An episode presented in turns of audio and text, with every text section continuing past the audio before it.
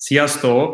Köszöntök mindenkit, ez a negyedik Evolut Live, és a mai nap egy különleges vendégem van. Szia, Szabolcs! Szia, sziasztok! Hát szerintem csapjunk is a közepében, ugye te egy pár éve e-commerce vezetőként voltál a, a Biotechnél, aztán ott egy kicsit háttérbe vonultál, elkezdtél blogolni, elkezdtél egy-két dolgot csinálni, és most gyakorlatilag CMO-ként tértél vissza. Mi történt ebben a pár évben, és, és, és, és most hogy vagy?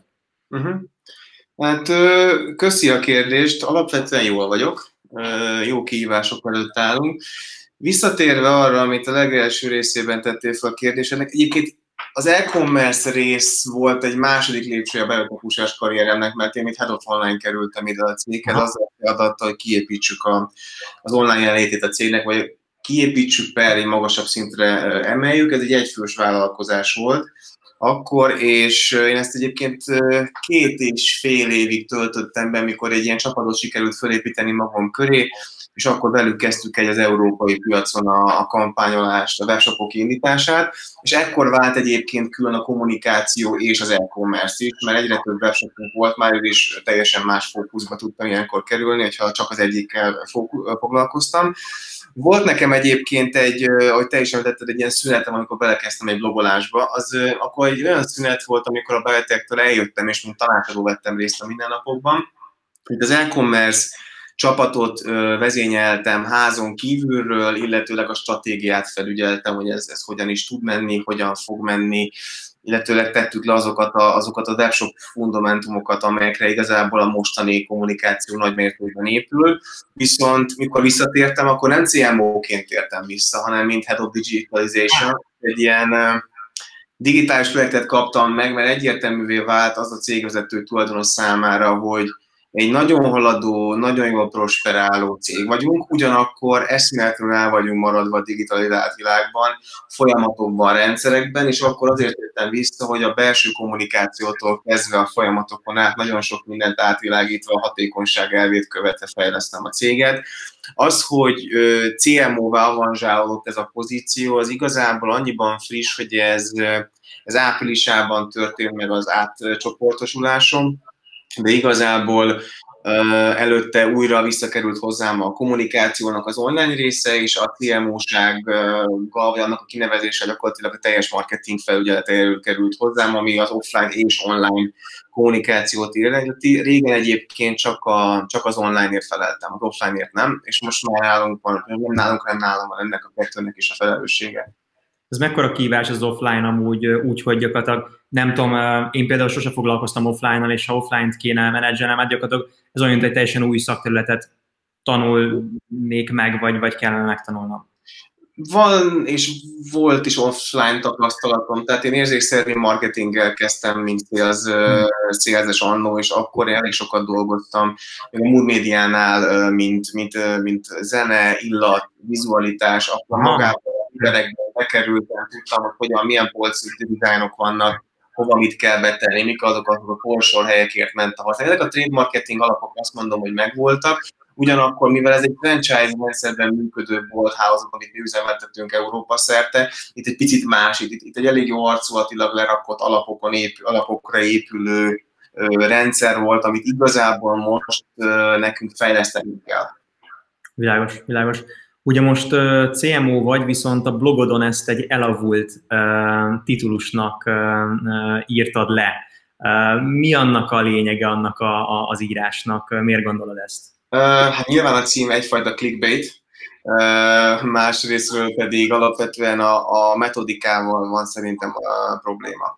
Tehát jelenleg én azt gondolom, hogy nagyon sok olyan, és ez nem feltétlenül csak a CMO-ság, hanem a CEO-ságra is inkább jellemző, te is, mint cégvezető, és tulajdonos tudod, hogy, hogy, hogy ha valaki cégvezető, akkor minden egyben egy kicsit, és nem igazán minden egyben igazán. Igen. A, a, a marketing vezetés és a marketing stratégiában való gondolkodás szerintem még, még, még azt mondom, hogy a 70-es, 80-as évek alapjaiban lerakott metodikáján alapul. Gondolok itt akár csak az AIDA modellre, vagy arra, hogy igazából nagyon sok hiszem és gondolom feltevések ment, hipotézisek mentén mennek a tervezések, a stratégiák, ugyanakkor a jelenlegi rendszerek és a jelenlegi lehetőségek már bőven túlmutatnak azon, hogy nekünk hiszemekre vagy gondolomokra kéne alapoznunk. Én abban gondolom a CMO-ságnak a, az elavultságát, hogy hogy az a tudás, az az igény arra a tudásra nagyon sok vezetőben nincs meg, hogy aktuális tudjon lenni abban, és én nagyon sok esetben láttam olyat, hogy bizonyos vezetők meg vannak vezetve a szó rossz értelmében azáltal, hogy milyen számokat kapnak, mert a számok mögött a logika az nem úgy állt össze, mint hogy ezt oda tették, viszont nem volt nála meg az a az a piaci aktív tudás mondjuk, amelyek mentén azt mondtad, hogy ah, ez nem így van. Tehát valahol én azt gondolom, sőt nem azt gondolom, tudom, hogy te is egy olyan srác vagy, aki, aki vezeted a csapatodat, tudod, hogy mit kell csinálni, és ha azt mondják neked, hogy holnap építsél kampányt, akkor be tudsz menni bármelyik fiókba, és meg fogod csinálni. Igen. ezek, ezek, az, ezek az alapok hiányoznak, ez, ez a gondolkodás hiányzik. Hát mert ugye én csináltam régen. Tehát, hogy, hogy persze most már sokat változott akár csak egy Facebook vagy egy Google-nak a felülete, de, de ezt régen én csináltam, és pontosan azért tudom, hogy, hogy mit, mit kell, vagy mit érdemes nézni. Hát egyrészt azért, mert én is csináltam, egyébként a mai napig csinálom, és gondolom neked is vannak ilyen szerelem projektjeid, amiket szeretsz is megcsinálni, meg azt gondolom, hogy valahol, hogyha az ember nem aktuális ezekben a dolgokban, onnantól fogva nem tudja azt, nem tudja azt mondani, milyen stratégia mentén mennyi. Azt, hogy nem ismered azt, hogy milyen új lehetőségek jöttek be, akkor hogyan gondolkozzál benne. És egy, egy, egy tradicionális CMO ugye a legtöbb esetben csártokra, adatokra hagyatkozik, azokból von le következtetéseket, és egy elég erős people management skill van, mert általában viszonylag nagyobb csapatokat szokott vezetni, mm. de hogy, de hogy ezen túl kell, hogy menjen a pozíció. Ez már, ez már nem az a szint szerintem. Igen, és uh, ugye most főleg itt az új helyzet kapcsán uh, pont írtam valamelyik uh, LinkedIn posztomba, hogy, hogy most a csártok és a grafikonok helyett uh, inkább uh, megérzésekre kellett hagyatkozni az elmúlt hónapban, mert azok az adatok, amik voltak mondjuk akár csak februárról, azok teljesen irrelevánsá váltak, és, és most jött elő, hogy, hogy ki tud megérzéseken alapuló döntéseket hozni, ami nem feltétlenül ideális, de, de szükséges volt most. Az ez, ez a Know Your Audience kategória, tudom, hogy kinek akarok eladni, és egy megváltozott piaci helyzetben akkor tudok reagálni, ha tudom, hogy mi van lehetőségben, miket csináltam korábban. Egyébként azzal nem értek egyet, hogy a február kuka, én azzal értek egyet, hogy a februárban szerzett adatokat meg kell tudnom fogalmazni áprilisban, hogy az hogyan fogom tudni, tudni értelmezni. És erre jöttek ezek a fancy szakmák, mint a data scientist, vagy, vagy akármilyen ilyen adattudós metodika. Igazából valahol én azt gondolom, hogy ez az alapjaiban egy, egy business knowledge, egy piaci ismeret, egy tapasztalat, hármasa együtt, amelyet mindig szituációba kell tudnod beérzni. A szituációra való nem felkészülés, az nem probléma, hogy aktuális vagy. Aha, tök jó, tök jó. Megfogott egy cikked, aminek az a címe, és idézem, hogy ne a jó szakembert léptesd elő, hanem a jó vezetőt. Ezt, ezt hogy érted? Tehát itt, itt, itt mire, mire gondolsz?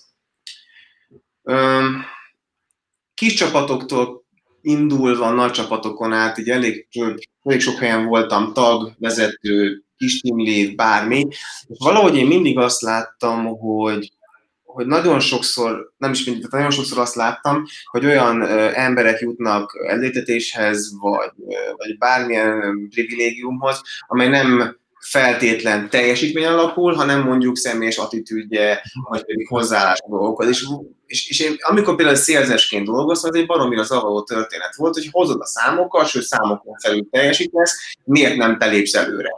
És, és miért, miért van az, hogy ő, aki egyébként rosszabb, mint én, és ez egy tök alapvető emberi most nevezhetjük akár irítségnek is, vagy kíváncsiságnak, vagy nem értésnek. Igen. És én azon gondolkodtam, hogy mi az oka, és elmentem ebben mi, és amikor én kerültem vezető pozícióba előző cégnél, vagy akár itt Biotechnél is, én próbáltam azt megnézni, hogy, hogy mi az az alapvető érték, amely egy vezetőnek rendelkeznie kell ahhoz, hogy ez a csapat jól teljesítsen. És alapvető, hogyha egy értékesítő jó értékesítő, az azt jelenti, hogy a szakmájában jó motivált, megfelelő, valószínűleg megfelelő package van, tehát gyakorlatilag meg, meg tudja utalékai révén mondjuk értékesítőként ezt teremteni, hogy megtalálta a helyét. De a vezetői skillek, hát sokkal inkább azt kell, hogy meg tudja vele értetni azt, hogy mi a feladata. Ő legyen az, aki, aki ez odafordul, a kérdésem van. Merjek kérdezni tőle. Lehet, hogy nem tudja eladni a terméket olyan jól, mint én, de tudja azt, hogy mi lesz a következő termék, ami érkezik, vagy azt látja, hogy hol van az, aki más is igazából szenved ezzel a szituációval, de meghallgatta, és van nála egy válasz, vagy egy vélemény. Hát hol van az a, az a szerepkör ebben, amikor ő mint szakma plusz egyén össze állni, és azért írtam ezt a cikket meg, mert nagyon-nagyon sok esetben látom azt, hogy főleg itt az, a, az Z-generációnál türel, eszméletlen türelmetlenek az emberek. Ez a mi lesz velem, a tartok, hú, már ha nem vagyok fél év alatt igazgató, akkor én egy szar vagyok. És ez nem igaz. itt, itt, itt mindenkinek magát helyében kell tudni kezdeni, milyen ember vagyok. És ezeknek az önismereti oldalát mutatom meg, hogy azért lesz valaki valószínűleg elléptetve ideális esetben, mert ő az az ember, aki azokkal a képességekkel rendelkezik, hogy meghallgasson téged, téged és téged, és tudja olyan tanácsot adni a háromnak az egészéből, hogy te abból mit fogsz profitálni, mert te valószínűleg nem a kollektívát hanem az egyén, meg a saját érdekeket. Ugyanakkor, hogyha egy jó szakembert léptetsz tovább, akkor a jó munkát veszed ki a munkából, és ő, mint vezető, azt mondod, hogy rendben egy jó embert kiemeltem, mert megérdemli, de a jó munkáját ki fogja utána jól elvégezni. Igen. Hogy teszek vissza valakit? Ez, ez egy nagyon jó pont, és még az, az lenne ehhez kapcsolatban kérdésem, hogy te hogy kezeled a többieket, akik esetleg régebb óta vannak ott, jobb eredményt értek el, de esetleg akit amúgy ki akarsz emelni, annak a, a people skill tehát a, a, a soft skill-ek, akár egy, egy, egy érzelmi intelligencia, az magasabb, és ezt, ezt elfogadják-e a többiek, hogy fogadják-e, kell őket kócsolni, vagy mondjuk ebben neked mi a, mi a tapasztalatod, gondolom akkor azért volt, volt már egy-két ilyen. Én azt mondom, hogy a legtöbb hibát ott követi el egy vezető, ha nem őszinte, ha nem konfrontálódik és hiteget. Tehát ha én megmondom neked azt, hogy figyelj, te ebben vagy eszméletlenül jó, ebben nem vagy jó. Erre két reakció van. Vagy fejleszti magát, és dolgozik ezen, vagy elfogadja. A legjobb esetük az, hogy harmadik azt mondja, hogy akkor megyek oda, ahova nekem így van. Ez az az evolúció, amit vezetőknek is is el kell fogadni, hogy be fog következni, viszont ha nem tartod őt ebben benne, onnantól fogva hazudsz neki. És ha ezeket nem mondod ki és hazudsz neki, akkor tudni, hogy el fog menni, meg ki fog bukni Ugyanakkor ez, ez az a coaching irány, amit, amit, amit, amit szerintem egy vezetőnek, meg egy beosztottnak, vagy azt mondani, kollégának meg kell tudni teremteni, hogy figyelj, nem azért mondom azt, hogy ő és nem te, mert van valami, hanem azért, mert ő tudom, hogy abban jobb lesz. Nem. Vagy nagyon jó. És ha te ebben nem érzed azt, hogy nagyon jó, de akkor egy tök érdekes kritika neked, hogy miért nem érti abban. Miért nem tud, nem mondom, nem adok feedbacket, nem állek fizetést, nem tudom tréningre. És akkor megint jönnek azok a gondolatok, amelyek mentén valahogy ezt ki kell és ki lehet balanszírozni. Egy vezetőnél fontos a szakmai kompetencia, hogy ez meglegyen, de az, hogy tudjon a többi emberrel beszélni, az a legfontosabb. Mert a skilleket azok föl, föl lehet szedni idővel, de az, hogy jól beszélj valakivel, azt nem fogod tudni megtanulni. Az jön kell belül neked valahonnan. Igen. Tök jó. De miért kezdtél amúgy blogolni? Tehát mi, mi volt a, a, a motivátor, mi volt az a, az a trigger, amire azt mondtad, hogy ezt most ki kell írnom magamból? Nézd, egyébként meg volt egy sales oldala, és volt egy önmegvalósító oldala, a kettő nem ugyanaz ebben a szituban. Ugye, amikor azt mondtam, hogy eljöttem a Biotech-től, és elkezdtem freelancerkedni, hát nyilván azt reméltem, hogy ha jó tartalmakat, cikkeket írok, akkor a hitelességem révén kapok ügyfeleket, mint tanácsadó. Egyébként ez egész jól is indult, akkor, mivel én csak SEO alapon blogolok, én nem hirdetek tartalmakat, ezért ez egy elég hosszú felfutású történet. Um, én azt gondolom, hogy ez egy, ez egy ilyen hátsó másodlagos dolog volt, mert szerencsére azért, amikor elmentem a freelancerkedni, akkor sem nulláról kellett felépítenem semmit, hanem azért volt már egy elég jó kapcsolati tőkém, meg barátaim, akikkel együtt dolgoztam évek óta.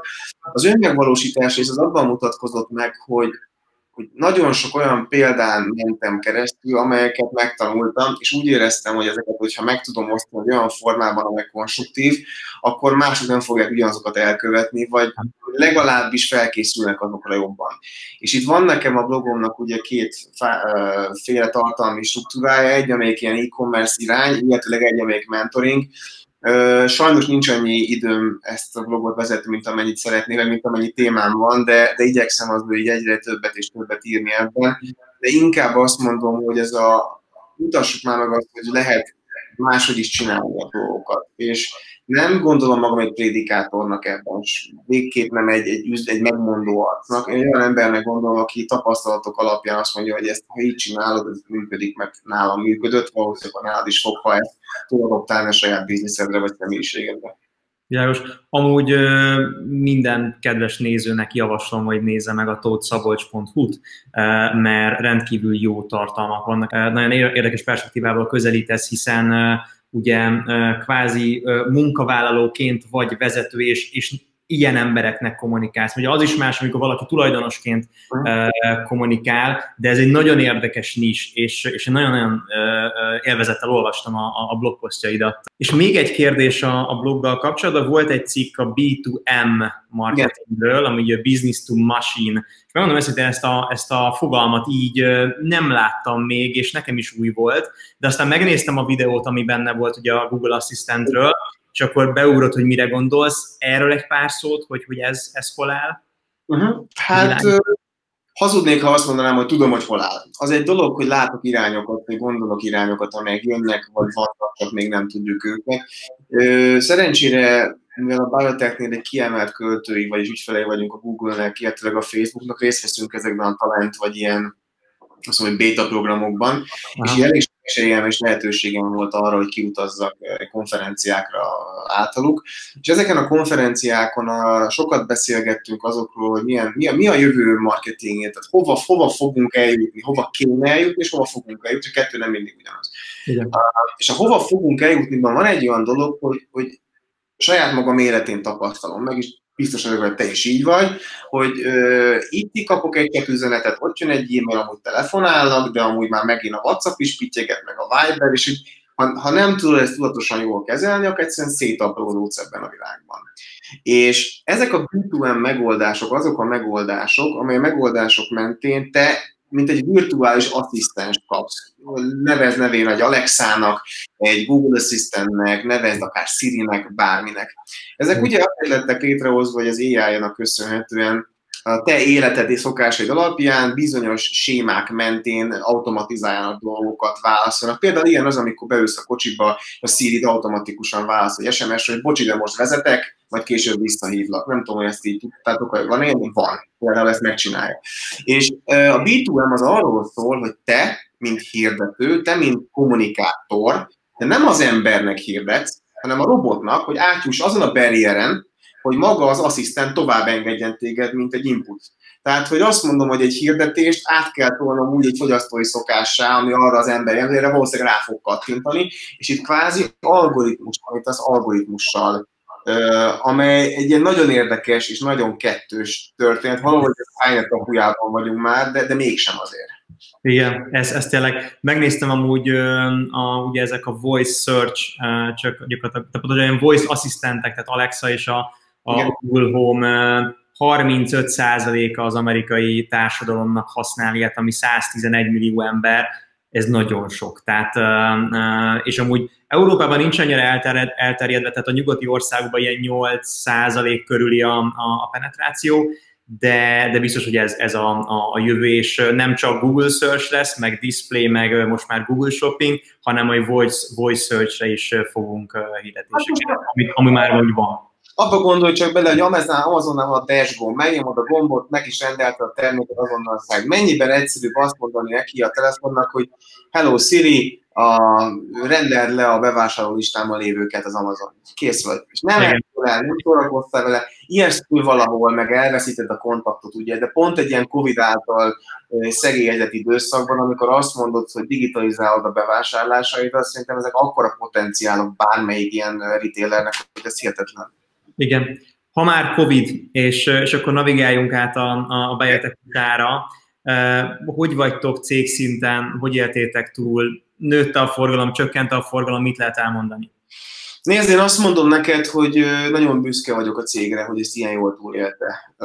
Csökkent a forgalmunk természetesen tekintettel arra, hogy mi egy omnichannel marketinget és egy kereskedelmet folytató cég vagyunk, ami annyit értek, hogy bolthálózat, partneri hálózat, hiperhálózat és a web, ez így egy együttesen adják magát az árbevételt. És ez, ez egy nagyon is olyan tényező, amelyben az online árbevételünk még nem a, nem a számottevő. Tehát, hogy itt egyelőre mi az offline bevételben vagyunk, nagyon-nagyon erősek Európa szerte.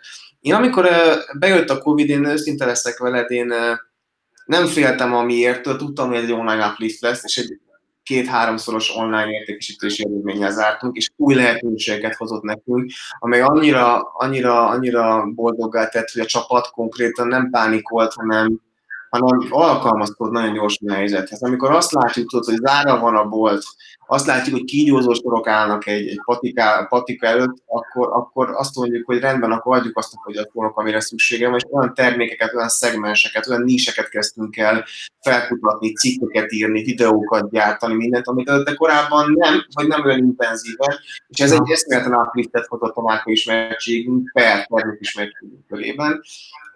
Büszke vagyok arra is, hogy a csapatunk alapvetően nem ritkult meg azáltal feltétlenül, hogy, hogy Covid volt, tehát itt a biotech nem volt jellemző az, hogy itt, itt emberek sokaságával elveszítsék az árkát, sajnos volt, aki egyébként távolzott a cégtől, de, de a cég összességében túlélte, és szerintem erősebben fogunk kijönni ebből, mint hogy belementünk, nem beszélve arról, hogy és gondolj bele, egy olyan cég voltunk, ahol, ahol, ahol nem volt home office soha. Tehát egy olyan tabu téma volt, hogy hihetetlen. És yeah. konkrétan egy hét alatt hány embert, 400 ember, 450 ember szerveztünk át home office-ra képesnek, de úgyhogy asztali gépük, csak, asztali gépük volt csak.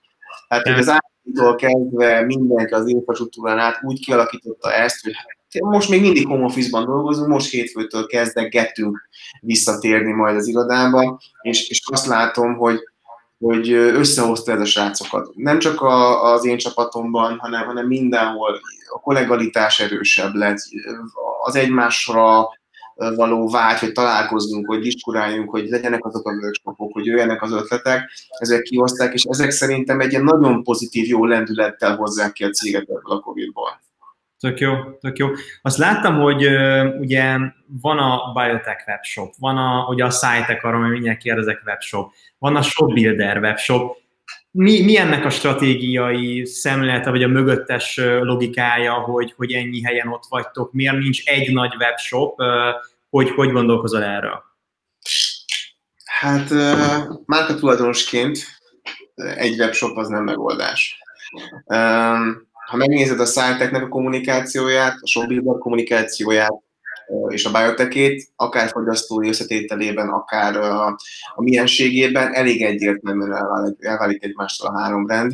Ugyanakkor a shopbuilder mind a három márka megtalálta a saját márkájuk, a SciTech és a biotek és a shopbuilder nagyon sok másik is. Én azt gondolom, hogy márka tulajdonos Nekünk a feladatunk az az, hogy ez a, ez, a, ez a hitvallás, amit mi a Feeling of Success nevezetű mottóval kívánunk az emberek fejben ültetni, hogy mi azon dolgozunk, hogy te meg te meg te sikeres legyél a termékeink által, és egy olyan szaktudást adunk emellé témákban, szakértői hálózattal, ez teljesen más mondjuk, mint amit a SciTech mond, mert a SciTech sokkal inkább a, a fitnessben maradt, a fitnessben akar maradni a testépítésben, mert ők abban, abban viszont egy igenis uh, uralkodó márka.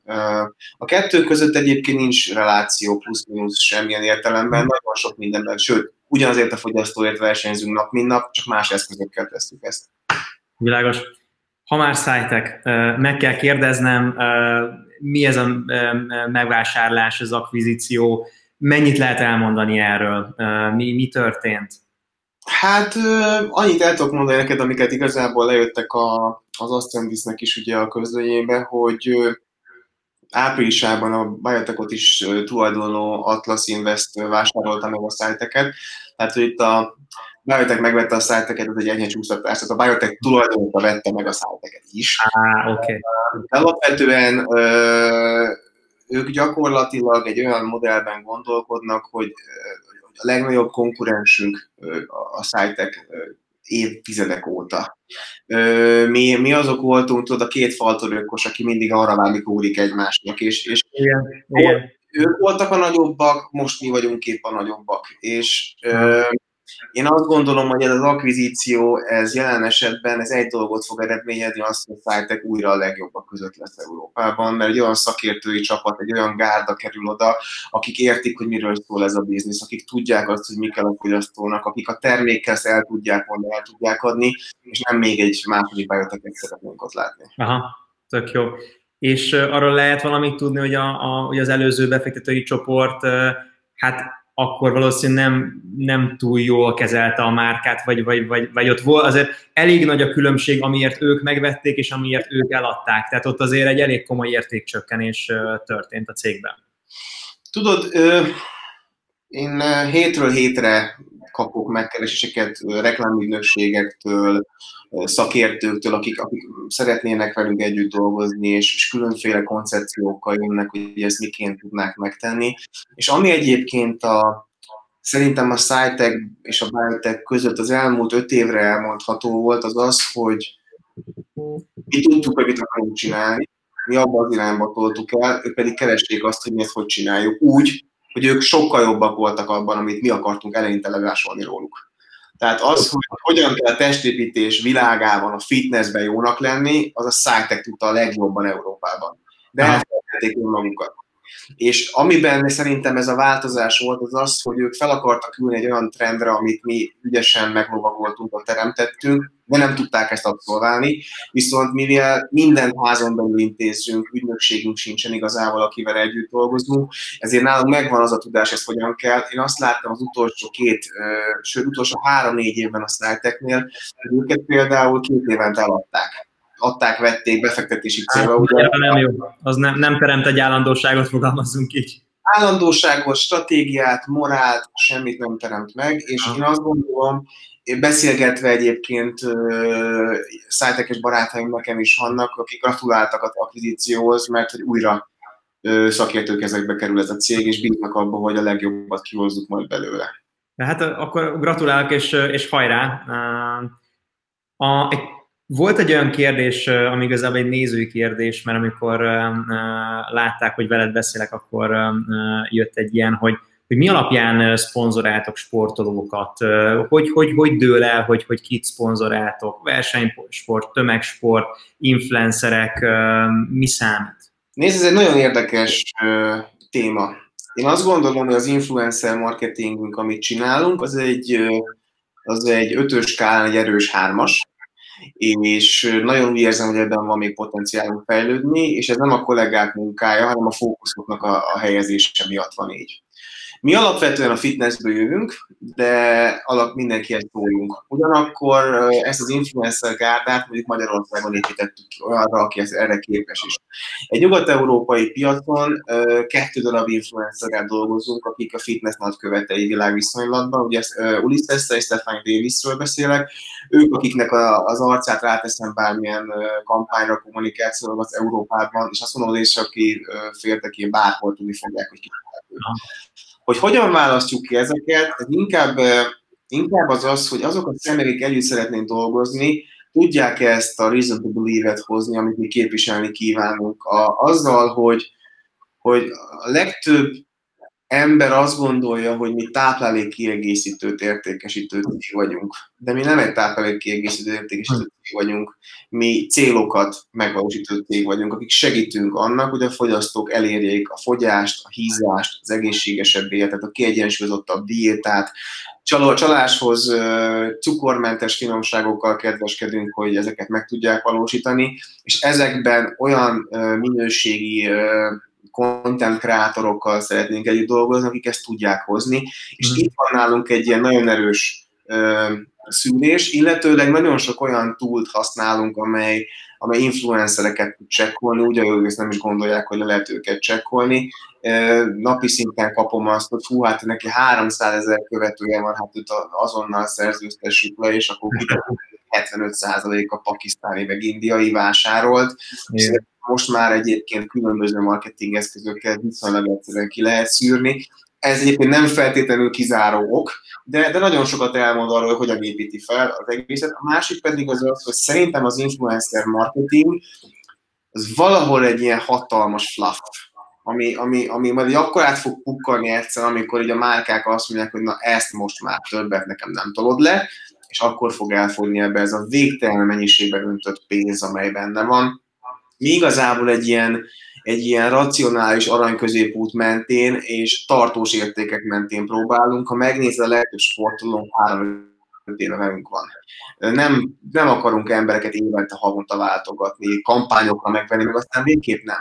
Tartós értéket szeretnék átadni, emiatt a mi kollekciónk szerintem sokkal lassabb és sokkal nehezebb is. Tehát inkább gyakorlatilag egy ambassador program, mint sem egy ilyen eseti influencer kampány. Aha. Szeretném azt, hogy az, aki a, a, a mi logós pólónk rajta van, meg a, a, azt azt tudja mondani, hogy ő az, akivel tudok, akarok beszélgetni, akit elviszek egy rendezvénybe, azt az értéket fogja képviselni, azt fogja mondani, és azokkal az értékrendekkel rendelkezik, amivel minden egyes kollégait házon belül. És ez egy nagyon nehéz történet, mert ennek minden egyes sportban van egy advokátja, akit, akit meg kell találni. Világos. Még két kérdésem van. Az egyik, hogy azt tudom, hogy, hogy nagyok vagytok, de egy világviszonylatban, akár Amerikában, mekkorák vagytok, hány, hány helyen vagytok, akár százalékosan piaci penetrációt tekintve? Az Egyesült Államokban meglepő mód nem vagyunk már jelen.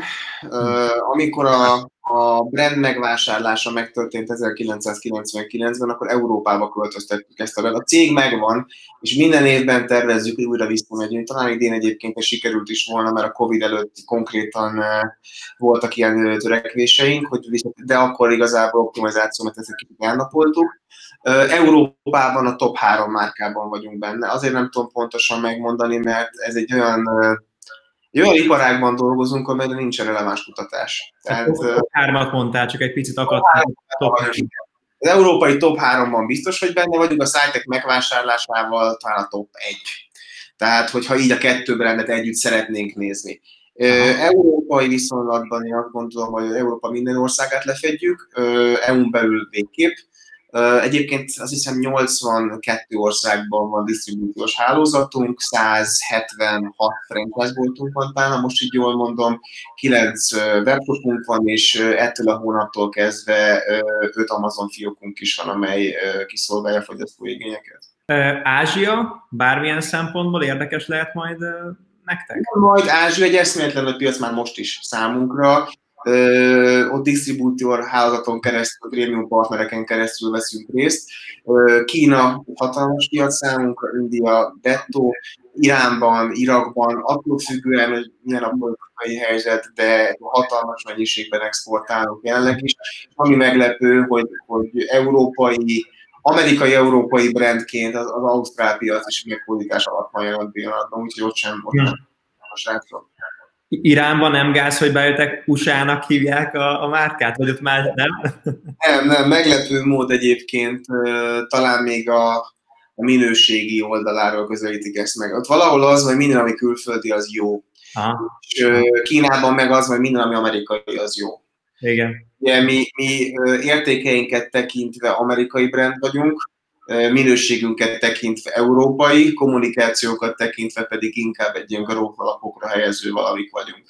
És mi a, mi a jövőkép? Tehát most el vagytok foglalva a szájtek, neked van-e bármilyen dolgod a, a, a szájtekkel például, vagy annak megvan a külön csapata, külön cége, van-e bármilyen, vagy lesz-e bármilyen kapcsolat kvázi így a két uh, csapat uh, között, illetve önmagában a Biotech mi a jövőképe akár egy öt éves távlatban?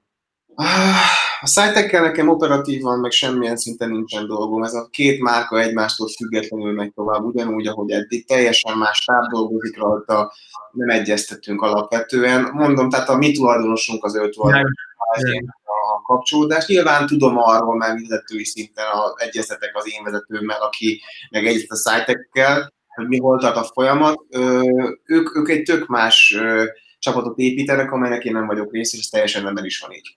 Hogy ennek hogyan lesz kifutása, meg mi, hát erről inkább a, jogászokat kell megkérdezni, mert sajnos nem tudok egyértelmű választ adni. Azt tudom neked megmondani, hogy a, hogy a biotech hol van és hol szeretne lenni.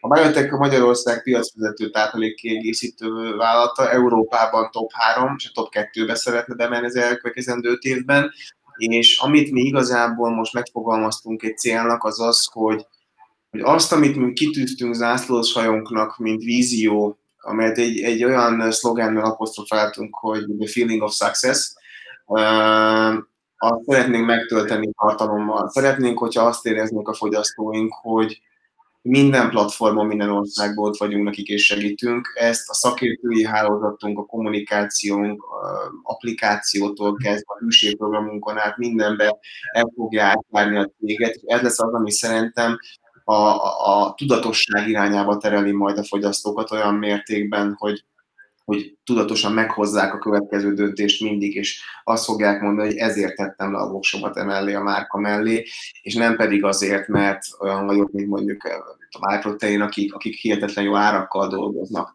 Nálunk nem lesz sem így. Mi, mi a minőségben megyünk előre, mi a kommunikációnkat erre fogjuk felépíteni, és arra, hogy ebben az emberek minden nap életében ott legyünk. Szabolcs, én nagyon szépen köszönöm neked, szerintem szuper hasznos volt. Köszönöm szépen a, a figyelmet, sziasztok! Sziasztok!